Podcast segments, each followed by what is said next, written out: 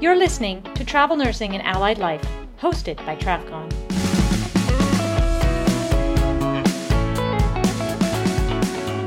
Welcome to the Travel Nursing and Allied Life podcast. You are listening to the Traveler Minute this week, and with me is a part time traveler, longtime NICU nurse, and cross border traveler, Mary Ellen Voth.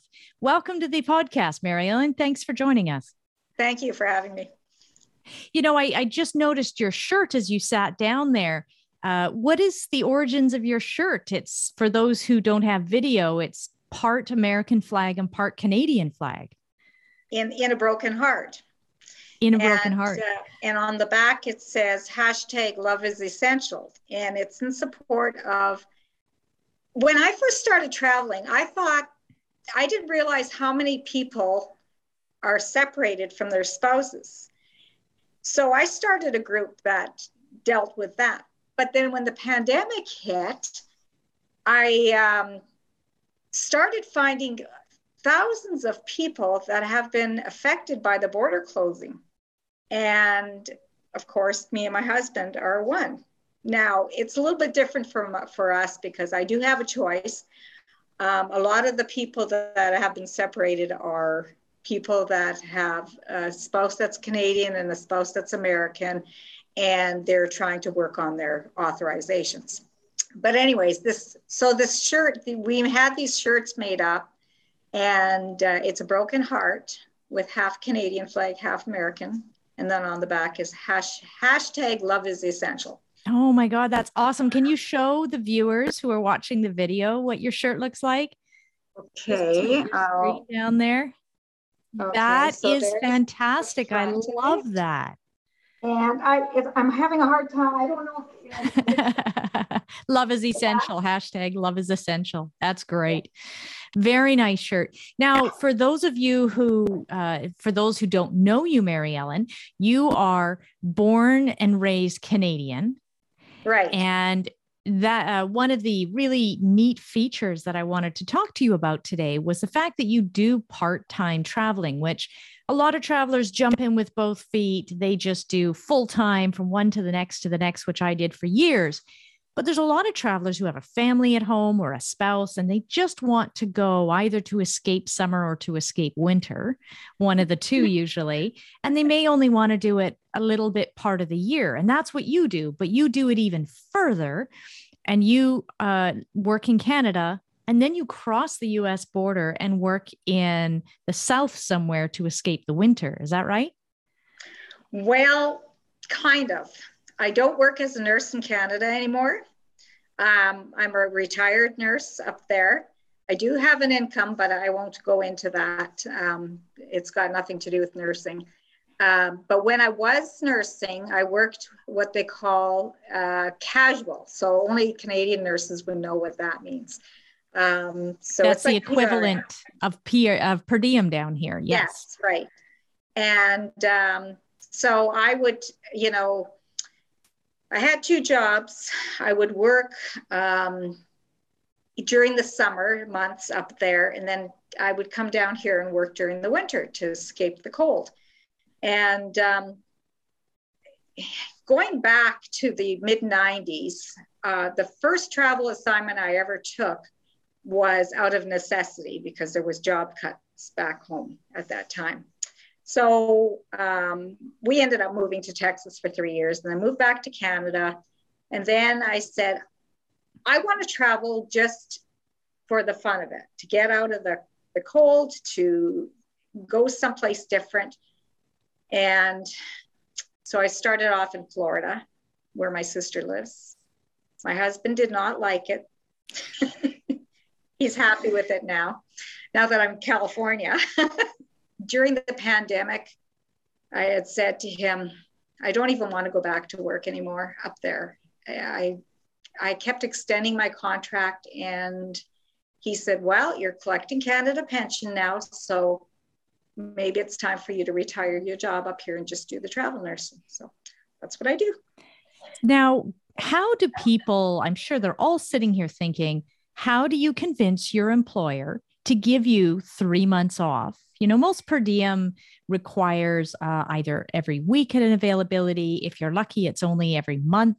Uh, how do you how did you manage with your employer to get that time off to you would come down for two or three months right right well so initially when i started doing this my employer had said that's fine because we know you're working it's not like you're going on vacation for three months or whatever then um, uh, so I was working at a hospital in Calgary, at the, the big trauma center, but I was working in the NICU there. My manager at one year said, No, we're going to require you to work once a month at least. And um, even though you know, in our contract, because we're unionized, in our contract, it said once every six months, one shift every six months keeps you employed. Oh, that'd be an amazing, amazing yeah. perk to have. Yeah. And it was until my manager said, No, I'm going to require you to work. I believe she said two shifts a month.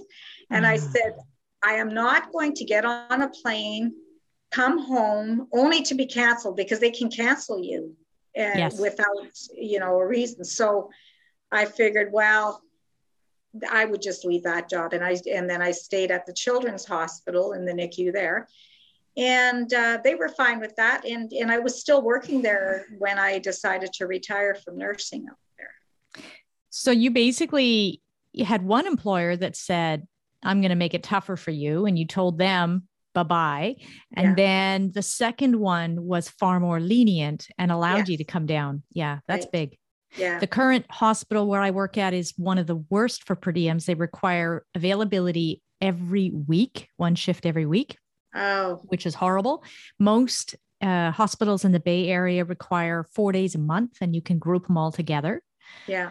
Which at least allows you to uh, when I had a per diem job in San Francisco General, I could go around and I actually took an assignment in Salt Lake City and still would fly back and do my four shifts a month. Yeah. But that's a short flight. That's not crossing the Canadian border, which is much longer. Right.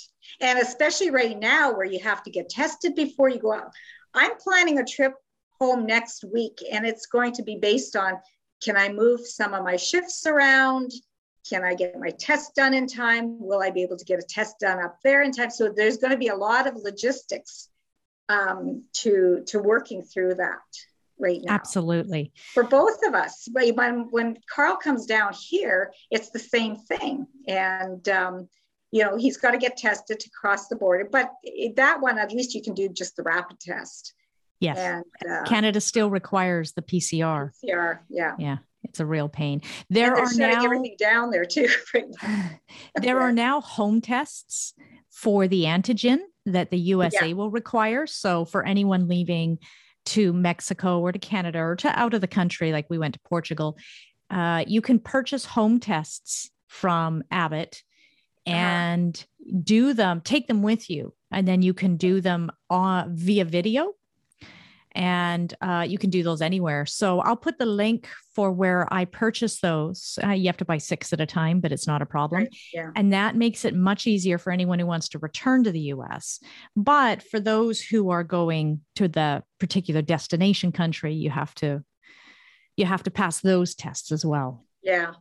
Now, how do you how much pre-work did you do before and when i say pre-work i mean um, preparation for traveling down each winter? Did you do a different hospital each winter or did you return to the same place every time? Well, initially I did.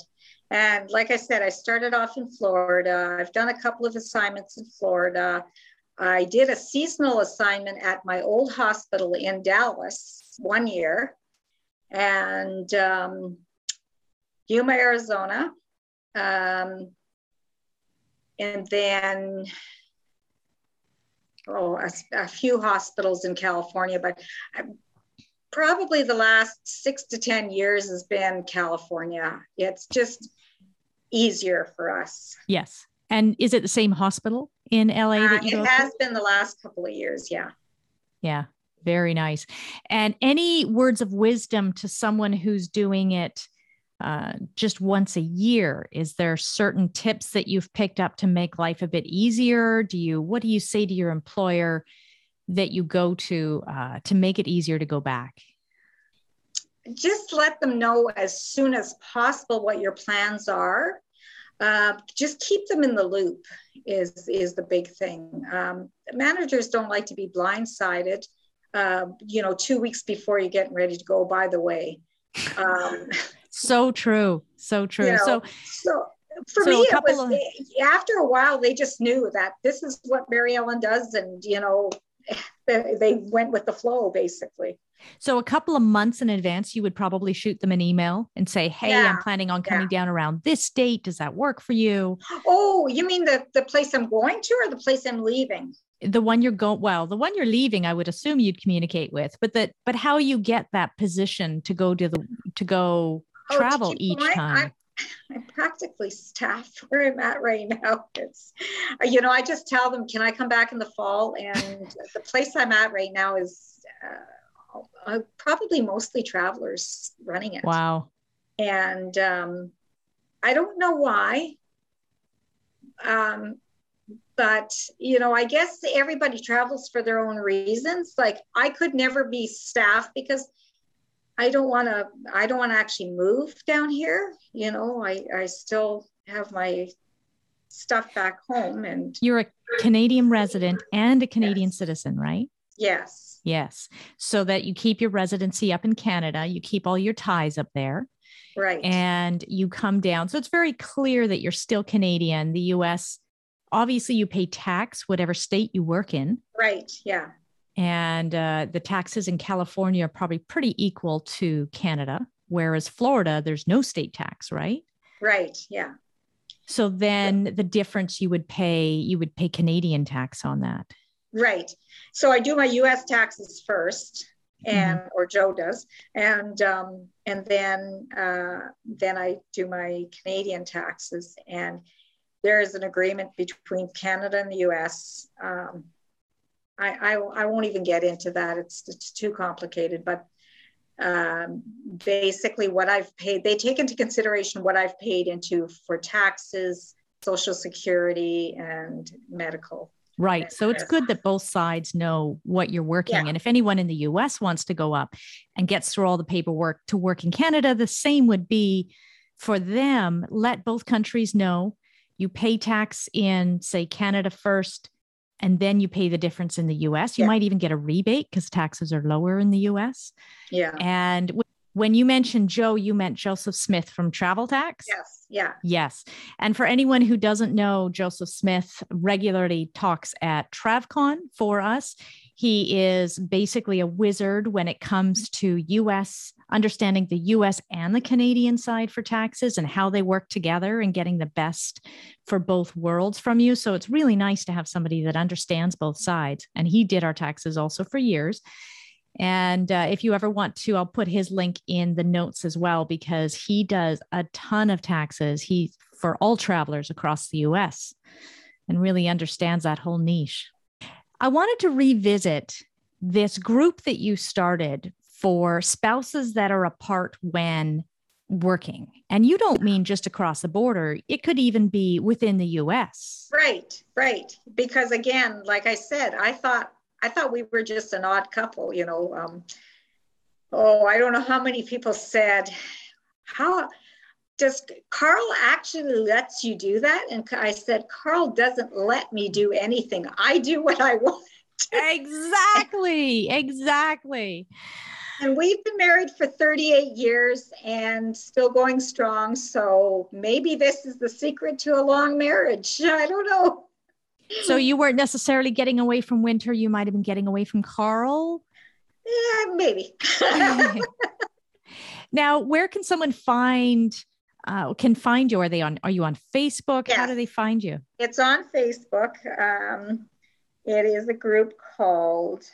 Okay, it's called Travel Nursing Without Spouses, and that's about the closest I could call it without. Um, you know, because uh, some people have mistaken it for single travelers, like single people traveling. So I see. Okay. Um, so it's for married travelers that are people that leave their spouses behind. Right. And for whatever uh, that reason. Would, and I couldn't believe how many people do that. I thought we were the only ones that did that. That is so cool that you brought a group together for that. I assume it would be open for all healthcare travelers, PTOT, oh, yeah. RT, yeah, everyone. Yeah, yeah. I had just called it travel nursing because at that time when I started it, it's it's a very informal group. It's there's not a lot of activity on it, but it's like it was a big help for me to to vent. You know, especially when the pandemic hit um, and and we were really separated at that time you know because he could fly down here but you know canada basically had its borders closed so that it was very difficult to go up there. And yes it I was.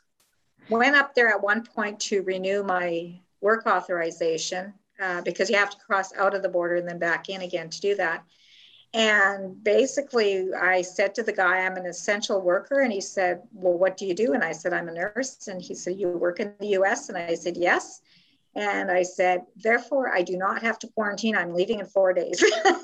and uh, that was it. So I didn't have to quarantine at that time. But um, but it, it, got to be really, really difficult um, once the pandemic hit and these border closures came about. And it's still not easy, but at least we're able to maneuver around it now. Yes.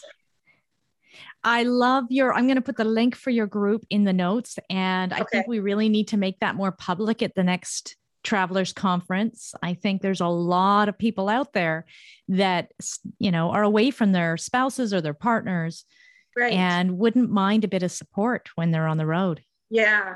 And it's like things like, well, what do you do for holidays? Um, uh, you know, um, how do you keep in touch with each other? Carl and I don't FaceTime every day like uh, some other couples do, but we text and we know we we know the others there, and he knows my schedule, so I don't have time to sit down with a FaceTime when I'm working back to back nights um, because I drive an hour and 15 minutes to get to work. So, oh wow! Okay. Well, to live on the ocean, yeah, it's worth it. Fair enough. What is the state of travel nursing in Canada? Are you aware of any of that? I know I did some in British Columbia when I was there, and that was many years ago. But that's like a lot of remote remote nursing. It's mostly remote and you have to stay within the province. You can't hop from province to province like you can right. hop from state to state in the US. Yeah. Do they do that much in Alberta?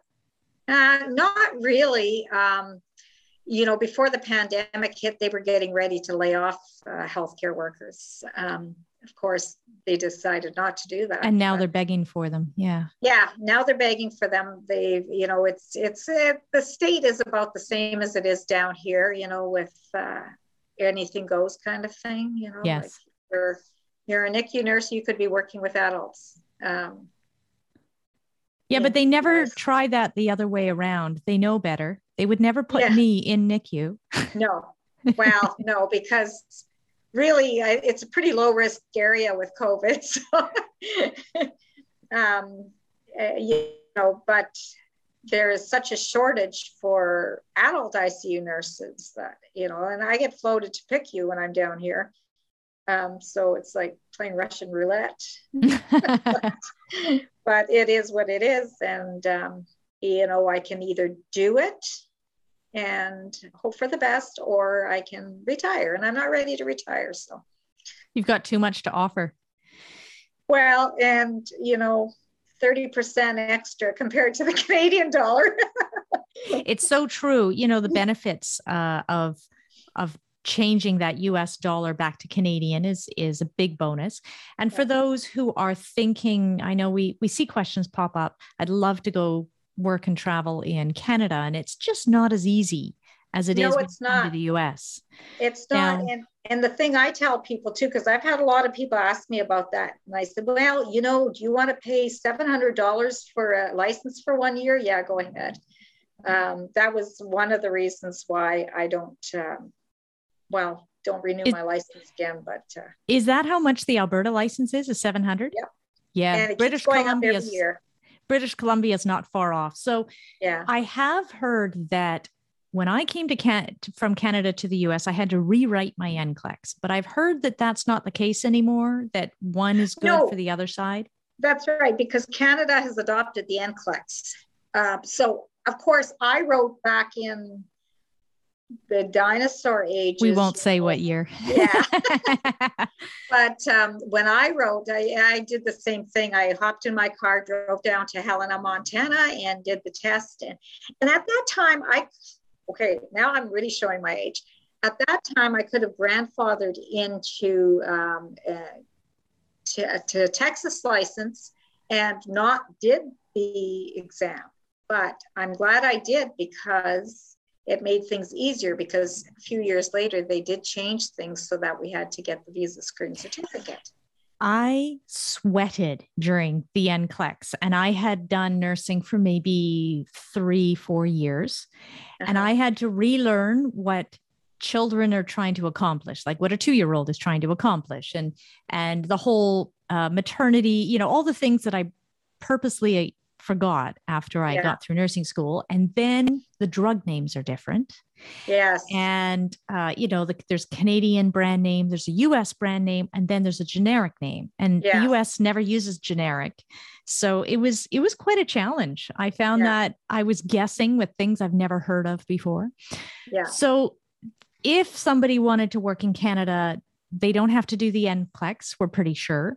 There right. is a license in each province, just like there is in each state down here. There's no yes. such thing as a compact. Right.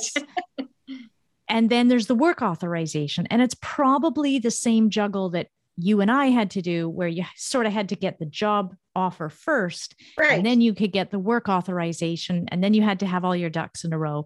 It's not easy. Um, but once no, but you get T- it, the TN, the TN is the easiest way to do it. Um, when we moved to Texas, we were applying for a green card so that Carl could work. Um, but um, honestly, for me to just come down here temporarily to work, uh, it's it's easier just to get the TN visa, and right. that allows me to work. It allows me to be down here and now it'll we find out um, through uh, a wonderfully nice um, U.S. Customs agent that Carl can get a visa too, but he just can't work with it. But it allows him freedom to cross back and forth. well, that, that's what my husband did. He got the TN yeah. as well, or he got the spousal, but he could not work. Yeah. Yeah. And then you also do your, you have to pay for the license in California uh-huh. Um, and you renew California, that every couple of years. California, Florida, uh, Texas, Arizona, Colorado, which was my original license, so I have to keep that one, and Hawaii. So you I have, have to keep. Licenses. You keep all of those active? No, no. Okay. Just Colorado and California right now. Yes. Um, oh, and Hawaii too, because someday I may go to Hawaii. I think that's on everyone's dream list. It was yeah. on my bucket list, and I got as far as California, and I couldn't get any further. I was literally on our way to Hawaii. Well, thank you so much. I think that gives people a good start if they want to do any travel uh, travel nursing in in uh, Canada. We also don't know it much. I'm sorry, PTOT, all of the allied professions and the therapists. We don't know much about qualifying and working there, yeah. other than the job appears to be very similar than it is in the US. And uh, that I'll put some links in the notes below also if you want to pursue that. And you can find Mary Ellen online. You will also find her every year. She is one of just a few that have been to every single TravCon. Two. Besides the besides you guys, just two of us. Exactly. Two of you, Thomas and myself and Phil and yeah. um, I think Cynthia? that's pretty much it. And Joseph. Cynthia? No, I don't think. I think Cynthia wasn't there the first or second oh, year. Okay. okay. And then she was after that. Yeah. Uh, Joseph would have been there every year for sure. Yeah. Yeah. Yeah. Lots of fun it is. Thank you so much for joining us on the Traveler Minute of the podcast. We look forward to seeing you at TravCon and online. Take care, Mary Ellen. Have a have a great year. Thank you. You too. Thanks for listening to Travel Nursing and Allied Life. You can find the full show notes below or at travcon.org. Please help us out by rating our podcast on iTunes or wherever you get your podcasts.